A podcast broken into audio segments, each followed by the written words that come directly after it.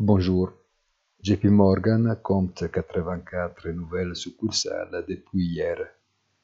Ce sont eux qui, jusqu'à vendredi dernier, portaient l'enseigne de la First Republic Bank, liquidée au cours du week-end, préservant le déposant de toutes pertes.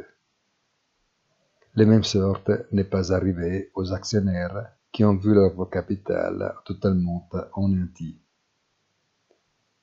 Le New York Times rappelle que globalement, les trois faillites bancaires américaines de ce printemps ont vu une liquidation d'actifs de plus de 226 milliards de dollars, un chiffre supérieur en termes réels à ceux enregistrés en 2008.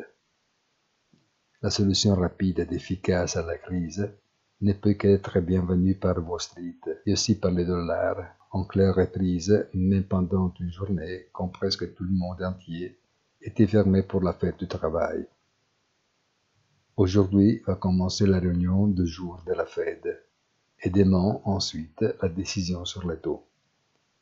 Bonne journée, rendez-vous sur notre site easytradeunonfinance.it.